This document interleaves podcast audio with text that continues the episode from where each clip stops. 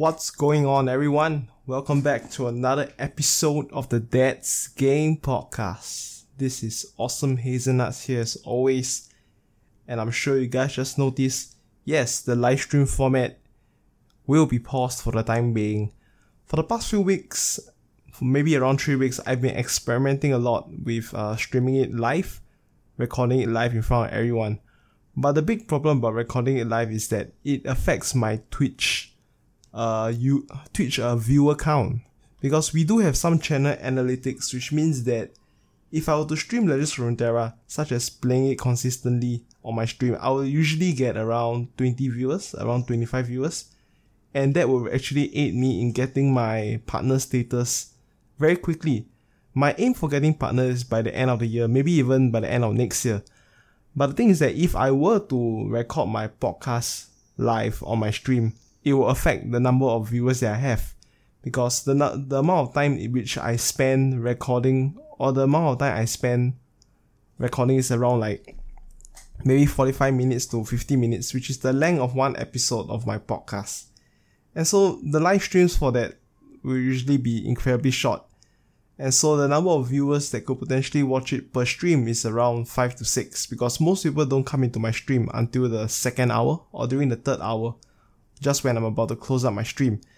And so after further deliberation and thinking about the future of live streaming it onto Twitch, maybe even onto YouTube in the future, maybe I'll save that when I have a guest with me, which means that the live stream format will only be available when I have a guest, which I've uh, scheduled in the future.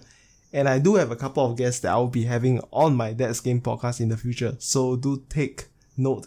And I will definitely be announcing it live. So you can just follow me on Twitter at Johan Lok. The thing is that I'm trying to find a way to change my Twitter username because I do not want to use it. I do not want to use my real name. I'm pretty sure there's a way to put Awesome Hazelnuts. And you guys, you want to know the big reason why Awesome Hazelnuts isn't in my Twitter handle? It's because if you combine the words awesome hazelnuts together, it is 16 characters. And the maximum limit for characters on Twitter is 15, which means that no matter what, I'll not be able to name or will not be able to change my Twitter handle to awesome hazelnuts unless I try to short form here and there and squeeze in the names properly and yeah, probably everybody will, will know that it's me. Because I do want to brand it as Awesome Hazelnuts because when it comes to gaming, that's the kind of direction I want to take in terms of other content, maybe I'll just go back to using my original name, but that's for the future, for my future podcast, for all my talk shows and everything.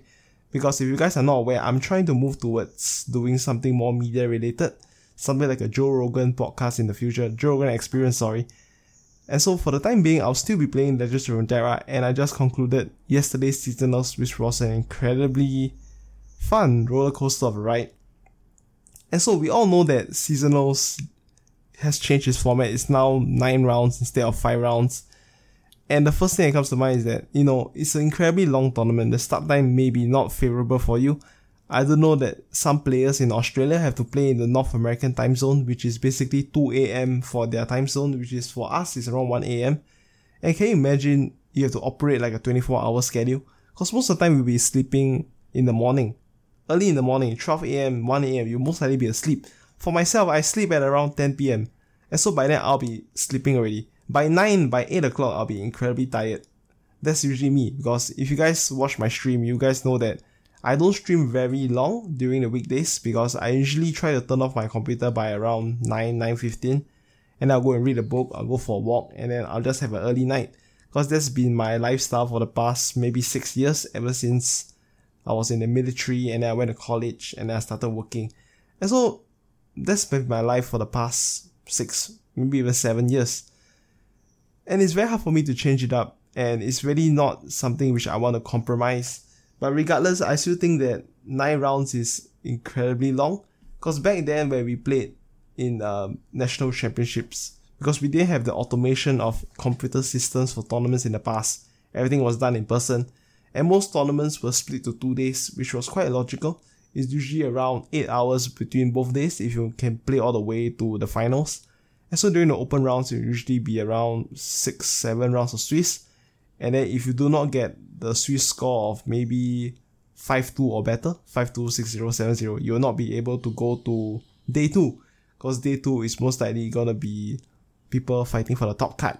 You need at least what 7-2, 8-1, 9-0 to make it to the next round.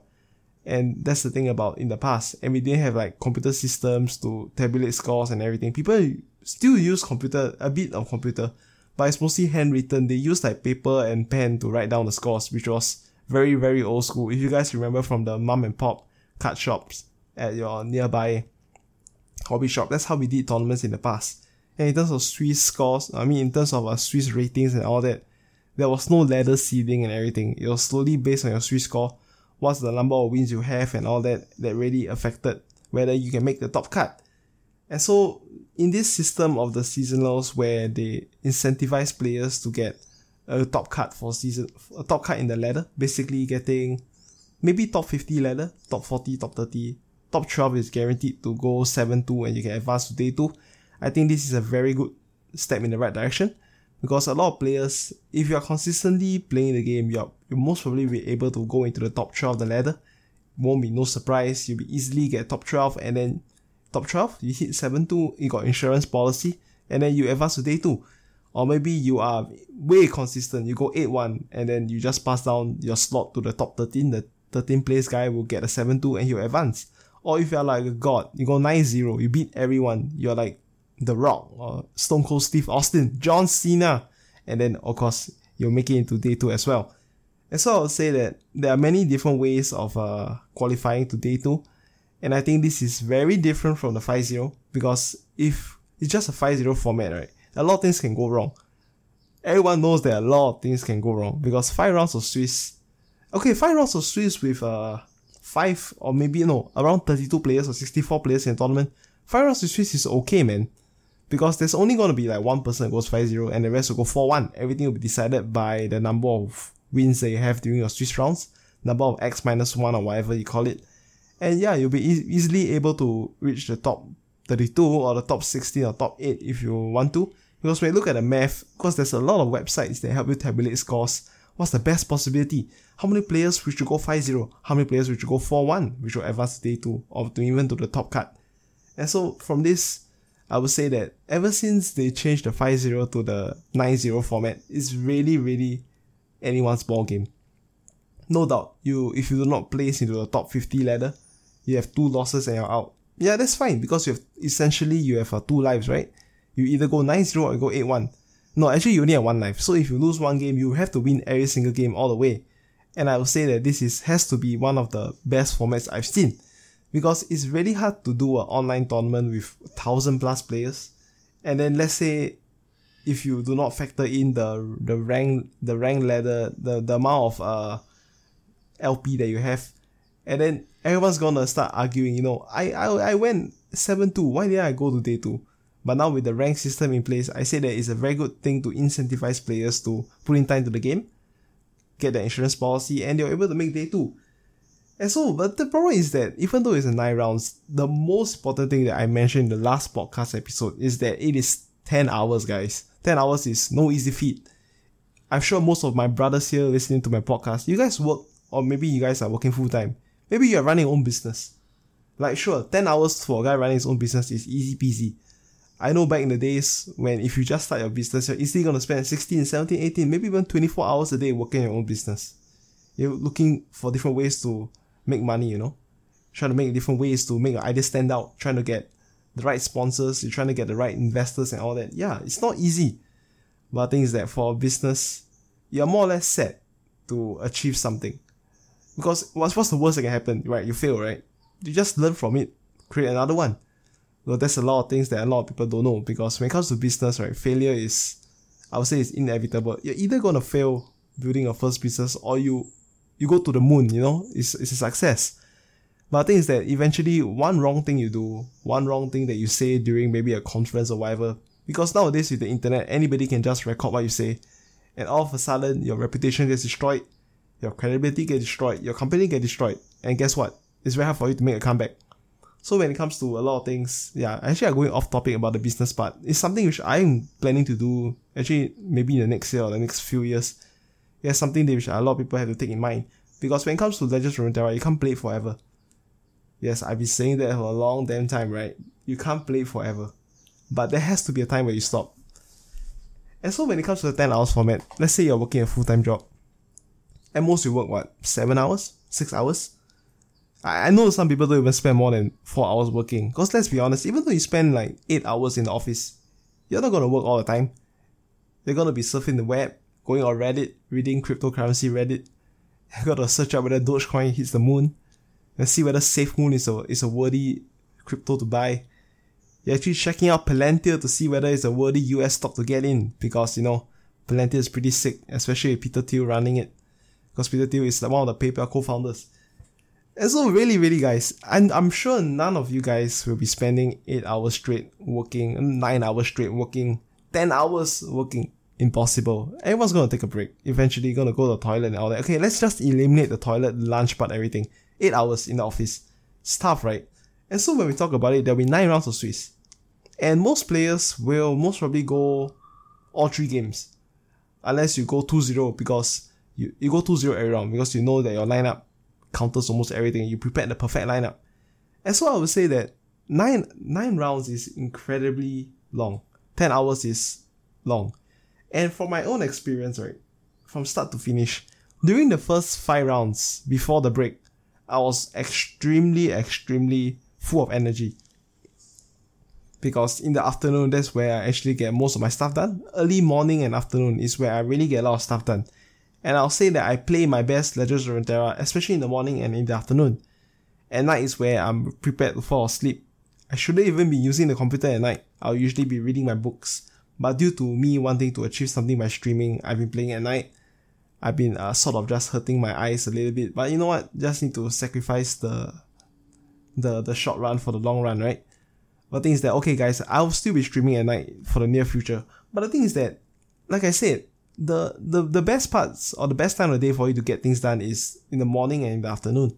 Unless you're a night person, that means you totally messed up your entire body clock system. Because in the long run, that already hurt you a lot. And that's the thing. When you play long hours, especially in the morning and afternoon, I really felt really amazing.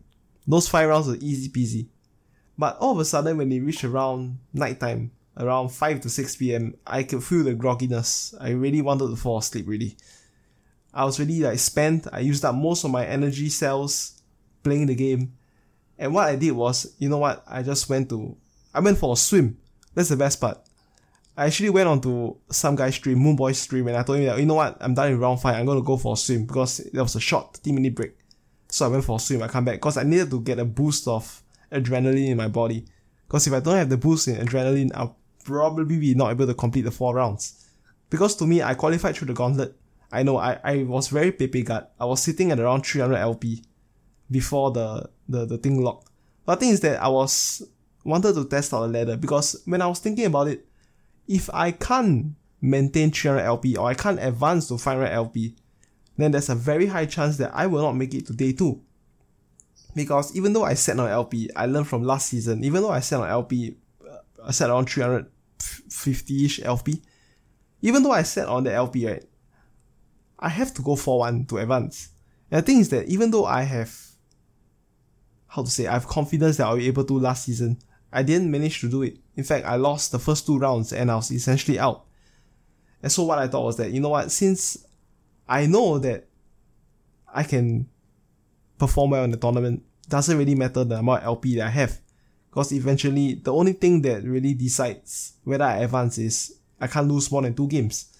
And so I just split the ladder. I got all the way to zero LP before the before the, the Thursday lock. The the what you call that, the rank lock, the LP lock. And then I just thought myself, you know what, I really qualified through Gauntlet. What's the worst that can happen? You know, zero LP. Let's just go for it, guys. And so I just played it. I went 7-0 during my first seven Swiss rounds.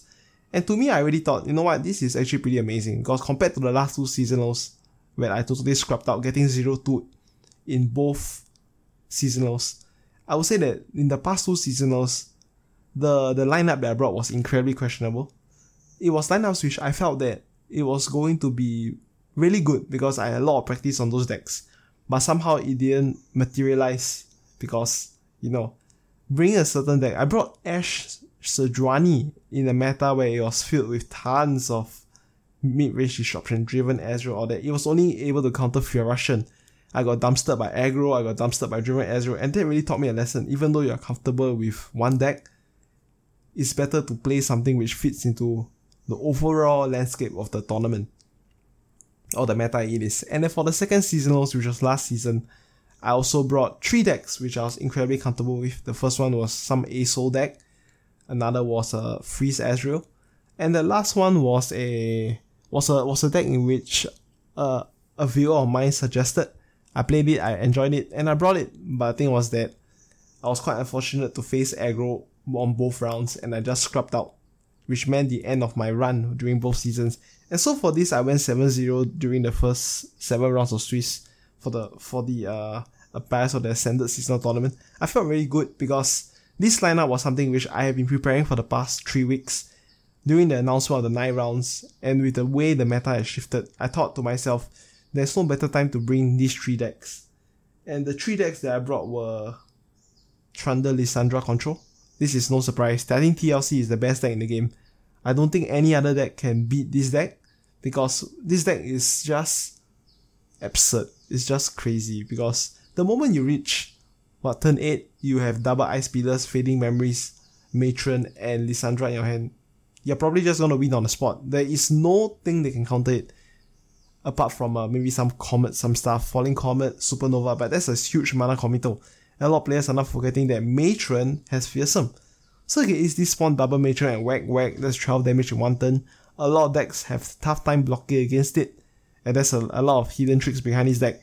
In terms of TLC, I already played very little games on it. I played maybe around 15, 20 games because I knew that when it comes to this deck, you don't really need a lot of practice because when it comes to it, it's very clear cut. You play against aggro, you just you just need to bring the same concept of feel the rush, same concept of warm weather control, same concept of running those heavy removal, Anivia, all that. You just need to bring your experience playing those decks into TLC and just know that you don't need to wait for turn 10, you just need to go turn 8 and you just win the game. If you can't win by turn 8, it's usually turn 9 or turn 10. By then, your opponent should be dead by then because you have so much removal, so much sustain. And let's not forget that Lissandra's level has armor, it goes into the late game, it goes into almost everything unscathed because of the infinite eye shots. And then, you know what, easy peasy, your opponent just scrubs. And the second deck I brought was uh, Deep. I think Deep is in a very good spot right now because of Sea Scarab and the buff to drag dredges the game has the, the, the entire game or the way the, the way Deep has changed the, the playstyle is very different. Because back then we used to run Withering Wail, Grasp of the Undying, double copies of Atrocity, some run Ruination and Vengeance. But now all these cards can be cut from the deck because we are running the Turbo Deep. It is a deck I've been playing a lot on stream. In fact, I would say I average around 50 to 60 games on it. I'm very confident in the deck because when it comes to it, Deep beats everything its worst enemy is itself, and the mirror match which is incredibly atrocious. Because when it comes to the mirror match, whoever reaches deep first wins the game. This is no surprise because around 8 9 months ago, when it comes to the deep mirror, usually comes down to that, right, boys? Whoever reaches deep fast wins the game. There are many different versions, some run jettison and all that, but the version that I run is uh, very clear cut. I would say that most deep decks run the same thing. I don't run any removal. I don't run Vengeance, I don't run Withering Wail, I don't run Ruination. I just run a super turbo list without Jettison. And so I'll able to I'll be able to reach deep if I have a good hand by turn 5, turn 6. And by turn 7 when Nautilus comes down with treasures of the is it Lure of the Depths? Yeah, the treasure. I can get 4 mana Abyssal Eyes out. And then there's a very neat trick that you can do is to use Stalking Shadows to get 4 mana copies of uh Abyssal Eye and then you play it and then you're able to cheese your opponent with a whole fleet of Abyssal Eye OTK, easily averaging to 18 damage easily or 12 damage because during your early game, during early mid game, you'll be chipping in some damage through Jaull Hunters, through your Dead Bloom Wanderer and all that. And then I also play three copies of the uh what's that card called? Uh the two mana two three, which gives you vulnerable, the Bruce Water card. I forgot what's it called, but everyone knows what it is. And the final deck, Zoe Aso. I know Shyvana ASO is the best ASO variant because it's very mid-rangey. But to me, Zoe ASO is the deck I've been playing ever since 4 months ago, ever since the start of the year. I played Garen ASO in December. And so this is the deck where everybody knows me by. And by the way, everybody, when they see me, they just ban it because, you know, when it comes to Zoe ASO, I don't think that, okay, I don't want to be sound very arrogant or what, but I'll say that when it comes to playing Zoe ASO, I have to be, I would say, the best player when it comes to Zoe ASO for this just for this deck, I wouldn't say overall I'm the best player yet. I've not won seasonals. I've not qualified for World Championship yet. But I can say certainly that when it comes to Zoe Aso, I am the number one Zoe Aso in the Southeast Asia region. And I know that I'm going to get flamed for this, but you know what? I don't care. I know I'm the best when it comes to this deck because everybody balls string when they see me play it. And everybody just bans it when they see my name. It's not, they don't even ban TLC, just ban Zoe Aso. And that's, that's how it gets to it because nobody wants to see me play that deck. And when it comes to the tournament, I'll say that I didn't drop a single game with Zoe Aso because it's always banned. And when I get a chance to play it, which is only during one round, yeah, I just won it. And then for TLC, I would say that I have lost some games here and there because TLC is very. Sometimes if you draw a bad hand, you just lose, or your opponent open the nuts, and you are not able to fight against the onslaught of the whiteboard without removal. Because there's some chances that you don't draw Avalanche, you don't draw your Withering Wail, you don't draw Blighted Ravine, and you just lose the game from there. So when it comes to TLC, it's the most 60-40-ish, 40% chance of losing all the time. And sometimes you just lose because your opponent draws the nuts. And then when it comes to deep, you either go all in, that means you reach deep ASAP. If not, you just lose the game. Yeah, I'm just, I, am not even, I'm not even kidding, guys. Deep is weird. Because sometimes you just instantly lose when you draw the very Pepega hand, which is what Nautilus, Devour the Depths, Abyssal Eye, and Salvage. And then you're just wondering, oh gosh, I don't even have anything to answer that. Really, guys, it really happens. I'm not even kidding at this point. Sometimes you just open a tower hand where you just lose to yourself. Like I mentioned, I really played deep for a very long time. And really, really, guys, there are some hands which you really can't play. I do want to say that deep is the best deck in the game because from all my testing, from all the things that I played, there really is no counter. Even though some might say that, you know, Nasus Thresh or Susan, Susan, Susan might be really powerful against Deep because there's a way to leverage Maokai's saplings, then Thresh gain the counters and all that. Because Deep during the early game has very small creatures, which will easily be countered by Thresh. Everything adds up, Thresh drops the Nasus. And yeah, with Fearsome, you can't really block well unless you go deep. Because when you look at the, the deep deck, a lot of things are very low attack. And there's a cap to how much, how much, how big they can be. And Nasus just stops a lot of things. And yeah, and that's that's a big reason why I'll say that deep sometimes loses against Susan. And then when it comes to overall lineup, I say that Zoe Aso has to be the most well-rounded deck, 50-50 at best against everything. I do know that some of you guys have already concluded your seasonals. You might be advancing to day two. Congratulations, congratulations to all that. And I highly recommend that this lineup of mine is very well-rounded to fight against almost every single deck in the meta. So you might ask me, what is my targeted bans? I would say that the the deck that I'm always targeting is Lee Zoe because when you look at all three of my decks, they just suffer against Lee Zoe a lot. If not, if there's Lee Zoe together with TLC in the same lineup, it's up to you, man. I ban Lee Zoe because Lee Zoe is the kind of deck where if the player knows how to play, you just get dumpstered and steamrolled. And so I just banned it, and then yeah, I just got destroyed by TLC during my final round. And during the final two rounds, I lost, which was kind of sad. I was really feeling very tired at that point because I was playing for like what eight hours straight, and I really wanted to take a break. And I didn't eat the whole day because when you eat, right, you get very tired. And so I just avoided it. I just relied on water, tea, and fruit juice to survive the entire rounds. I didn't even feel hungry throughout the entire process. And so I really, really think that I had the chance to go all in and get 8-1, 9-0. I was actually aiming 9-0 because I was very confident in my lineup. But the thing is that, you know, some things happen and unfortunately I'll not be able to make the top cut. I'll have to qualify for Worlds through another way. And yeah, there's a World Championship announcement, right? I'm pretty sure most of you guys were aware of it before I was even aware because I sleep very early. The next day I wake up and I reach back home, I turn on the Legends of Runeterra subreddit and I saw, wow, there's a World Championship announcement. And so you either have to get top four at uh, every seasonals, at least once. If not, you have to get wins through seasonals. If not, you have to go through the ladder points. That means they'll just take the what top 12 players every season, get the, their highest seed score, LP, and then they just calculate. And so really when it comes to this, I think that there are many different ways to qualify for Worlds. For me, I'll definitely be aiming for Worlds as a short-term goal. After I qualify for Worlds, then we'll talk about a whole new suite of issues. And so, you ask me what are the decks that you have to watch out for. I will say that the first deck is none other than TLC. Because TLC is in the hands of anybody, it is a very potent deck. it is not a hard deck to play. It is very easy to execute. Other than the bot space or that, I really think that it is the deck to beat. It beats almost everything. Every single deck, except maybe Lee Zoe. But even Lee Zoe has a tough time because if you don't draw Lee, you just lose the game.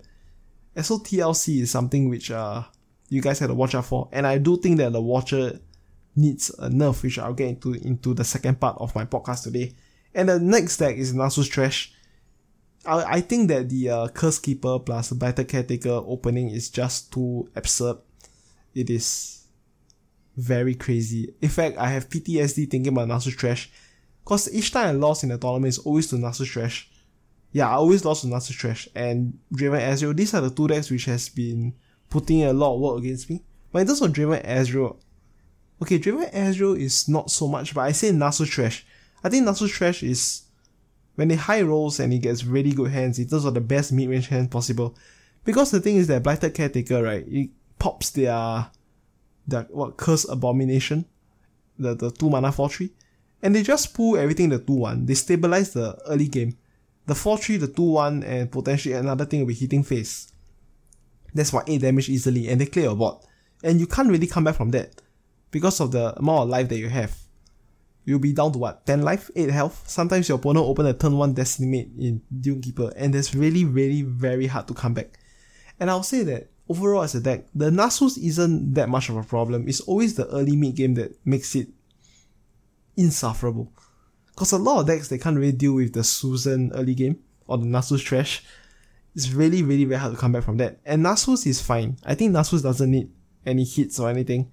It's just that the opening together with the late game insurance of atrocity that makes everything intolerable or really, really very annoying. I'll say that atrocity is a card where it is time for it to get some sort of rebalancing. And that's actually the whole point of today's episode, which is the two cards which I believe needs to get hit the Watcher, and Atrocity. And so let's move to the second part of today's episode or the podcast. Let me take a sip of water before we continue.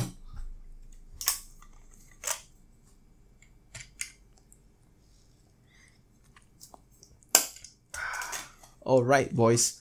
And so let's talk about the second part of today's podcast, which is uh, the Watcher and Atrocity. We all know that Fiora got hit in the previous patch, together with Aphelios together with Veiled Temple with Twisted Fate, the three strongest champions in the game got hit. And all of a sudden, the one champion which went untouched was maybe T- uh, Lissandra, and another one was Lee Sin. And so when I think about it, right now there are three cards which are totally changing the way the game is played. Lee Sin, the Watcher, and Atrocity. In the in my last or the previous previous episode, I talked about Lee Sin, whether it needs to get nerfed. But now we need to focus our attention on the Watcher and Atrocity. So let's talk about the Watcher first.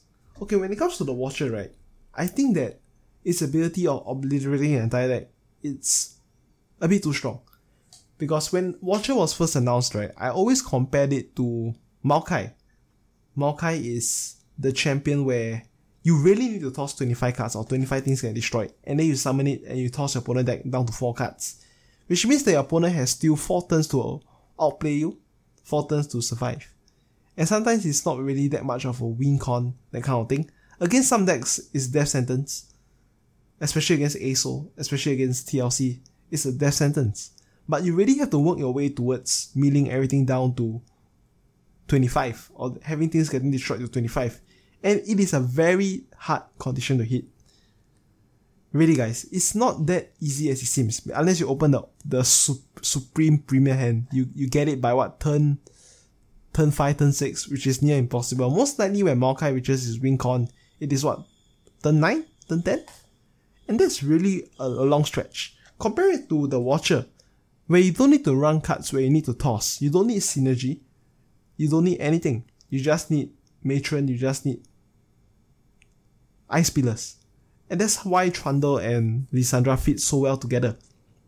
Because of the ice pillar it generates together with fading memories, you're easily able to generate the Watcher easily. Matron can copy a, a copy of the Watcher, and then Watcher comes down, and you know what? Watcher just Watcher things, your whole deck is get destroyed. Sometimes the main Watcher doesn't even need to be dropped. The ephemeral Watcher is all it needs to take to close out the game. And that's why I say that the Watcher, right, is not that uh fun to play against. Because when it comes to Maokai, you still know that you still have a chance, a fighting chance to ensure your deck doesn't get milled to death. When it comes to the Watcher, when they reach it, right, no doubt you can stop the Watcher for one turn. You can stop the ephemeral copy. But what you gonna do about the main copy, which is the big boy version, which is the original version, the 1117 zero cost one where he drops it down. You can't deal with it unless you have a stun, you have obliterate and all that. And that's why I say that when it comes to the Watcher, right, it really makes the whole game very different. Because when in the past you still need to beat your opponent down and then close out the game. And now with the Watcher, you can just win the game just by, you know, losing the entire early mid game. You just reach the Watcher turn, you drop it, and boom, easy, I just win. Or you just start the game with an infinite amount of heals, the amount of removal, you drop the Watcher and you win. And so when it comes to it, when it comes to nerfing it, right, I say that the card needs to get a whole overhaul maybe a rebalancing. The first way I think about it is either you nerf Lissandra, or you just nerf the Watcher. But that's the thing. Because the Watcher and Lissandra are two very independent sources. Let me explain. Lissandra is one card on its own. No doubt Lissandra can generate the Watcher, right? And then the Watcher just comes out on its own. That means the Watcher has its own effect of obliterating the deck, and, and Lissandra has its own condition of leveling up and generating the Watcher. There's two ways of nerfing it, or two ways of rebalancing it. First way is to nerf the Watcher. Second way is to change up Lissandra. And the first way I think about it is for Lissandra, the level condition can remain the same. And in order for Lissandra to generate the Watcher, you need to summon 4 8 plus units. And the moment you generate 4 8 plus units, okay, the first two, right, you level up Lissandra. You summon 2 more 8 costs, Lissandra's effect activates, and the Watcher is generated into your hand and the watcher requires another set of requirements for it to be dropped. It requires you to summon two more 8 cost units for it to be dropped onto the field. I do know that even though they put it that way, it is still an incredibly easy way for it to be fulfilled. You can just drop double Ice Pillar, and then you drop Matron, you copy Lissandra, and then you, all you need is one more copy. But it really stops a lot of plays, which means that your opponent really needs to have what double fading memories together with two ice pillars together with matron in order to make it work. And that's the magic of the thing in which I just suggested. It means that the board space will be clocked up to the point where you're not able to generate the ephemeral copy of the Watcher during the same turn. Because if you drop double Ice Pillar and then you summon Lissandra, or you double Ice Pillar, you double. Yeah, okay, the only way is to have double Ice Pillar, you drop Lissandra, and then the thing is that Lissandra needs to see another two more things being played while she's on the field, then she can generate the Watcher. And so this really limits the way that the Watcher can be played, and it does not provide that much flexibility where you can just what drop 4 units before Lissandra levels up. You summon Lissandra, you get the Watcher, and then Watcher comes out zero cost. And so for this, and you have to add in the fact that you'll generate a Frozen Thrall. And so this makes the whole deck much more difficult to play, but still giving you the incentive of the board of the deck clear or the deck obliteration, the deck destroyer effect by the Watcher. And this gives you one more extra turn to think about it, because your opponent needs to play two Ice Pillar, they drop Lissandra to trigger the level up effect, and then they still have to play two more Ice Pillars or two more 8 cost units to generate the Watcher, and they still need to summon two more 8 cost units to ensure that the Watcher comes down. And that's why I say that, really guys, the, the one turn Watcher coming down, because he, can come down as early as turn 8, because I, I, I got destroyed by my opponent during the final round, my final game, guys. He did Pillar Pillar, Fading Memories, Pillar, Matron into Lissandra, Summon the Watcher, and I just lost. As early as turn 8, I thought I was winning the whole game until Watcher came down and I just lost the game. And that was really infuriating, but you know what? It happens, it happens. You know, there's always a time and place for everything, and I guess that I was not fated to go to the day 2 of this seasonals, I guess. And so that's the only way that I think if you nerf Lissandra from the root, that's where the Watcher can actually become more tolerable. And the other way is the Watcher. Increase the count to 6 8 mana plus plus, which means that Lissandra holds on to its effect. And the moment you get the Watcher in your hand, right, you just need to fulfill 4 more 8 plus cost minions to be summoned, and you can drop the Watcher for free. This also is the same, is very different from the previous way, which is Lissandra needs additional steps to generate Watcher. just for this, the watcher needs to see more units being played for it to be summoned. And I think that if I limit to do it this way, right, it still can be abused by Matron, because Matron can still copy in your hand. And then the shenanigans still starts. But I think the 6-8 mana plus plus still makes this kind of tolerable. The main copy of the Watcher cannot come down that fast. And for the ephemeral copy, there will still be some form of counterplay because ephemeral copies have many different ways of being stopped, such as being stunned, they get destroyed end of the round. You can use something like a, you know, you can hush it, and then during your end turn of your opponent end turn, you get destroyed. And so there's a lot of different ways to to do like place surrounding the the watchers effect getting getting activated and you losing the game instantly. And so the ephemeral copy, right, is, is the only one that you need to be worried about. Because fading memories, the matron, right, will never ever be nerfed because those cards are not even useful until the watcher came about. And I think for the time being, those cards will not ever be nerfed. Instead, you need to nerf the root cause, which is the watcher itself. And another way, if I think of actually making watcher more tolerable, is by changing the effect, which is instead of obliterating the whole deck, Watcher obliterates half of your opponent's deck, or you destroy all non-champions and can only be used once per game. And so when you do this, right, it also makes it become like a Maokai, which means that it cannot be used more than once, you cannot abuse it. Because even though you can buy yourself one turn, which is shuffling a champion card back in the old ways or the current way, your opponent just needs to pass. And if you play the champion spell, he attack, he obliterate. Unless you have another copy, you shuffle back, and then you buy yourself one more turn. And that's the point in which I think the watcher needs to be changed. It needs to be allow more breathable counterplays. If not, the game is just gonna be very, very sad. It's a very sad state, even though the meta can play a lot of decks. But a lot of decks get checked by Trundle Lissandra. And also by Thresh Nasus, another deck which which main card I'm to, going to be talking about later. And also Lissandra also has a lot of problems such as the Infinite Ice Shards together with the armor on the Nexus, which I'll get into in the future. And so let's talk about the final card, the final portion of today's podcast, Atrocity. This card has survived the test of time. It has been the main focal point of They Who Endure and now in the form of Nasus. If I can think about it, the only way that Endure really is good is the insurance policy of Atrocity. The Overwhelm is great, it just closes down a lot of games. But the main point of it is Atrocity. And now with Nasus, Nasus really doesn't do much. Like no doubt, it spell shield, it, it, gets bigger when you attacks, it gives everything minus one. Boo hoo hoo is very strong. Yes, I do get it, guys, it's very strong. But here's the point, guys.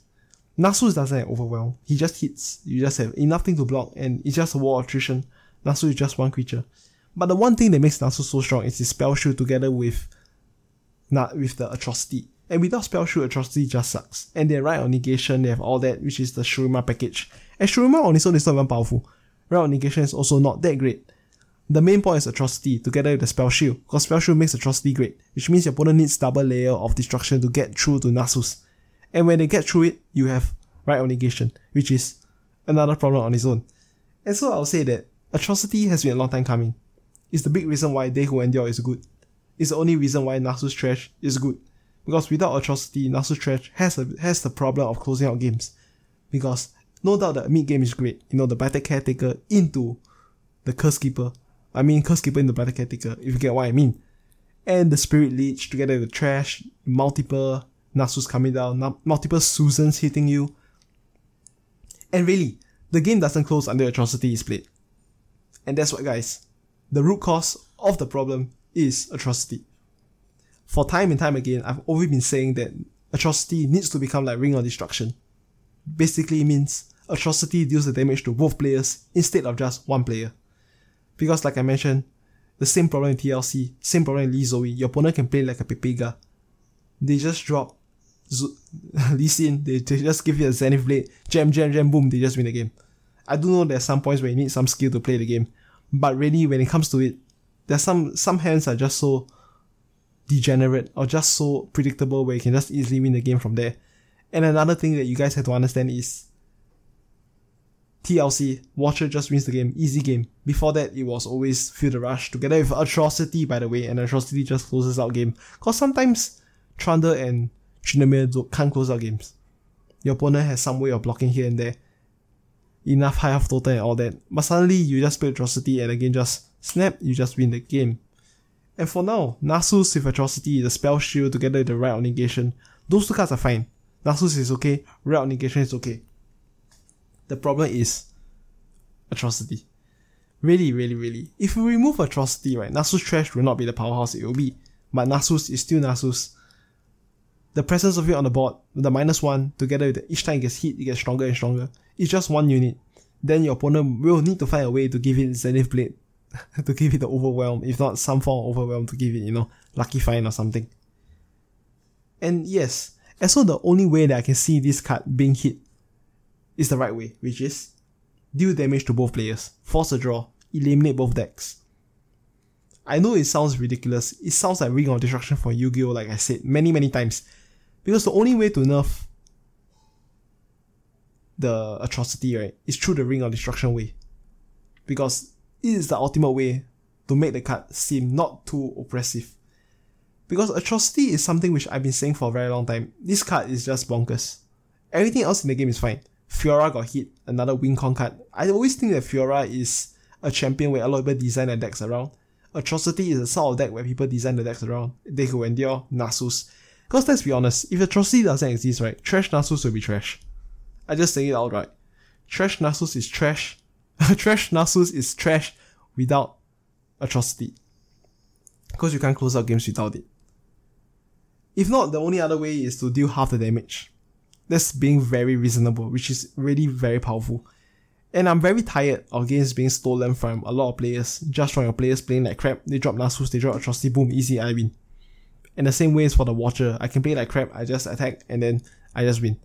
So really, there are a lot of plays where the root causes, such as the Watcher and Atrocity together Sin and Fiora, are the four big pillars of why Legends of Runeterra will never ever be a game where it comes down to really skill and all that because there's some cards which really polarize and make everything just look bad.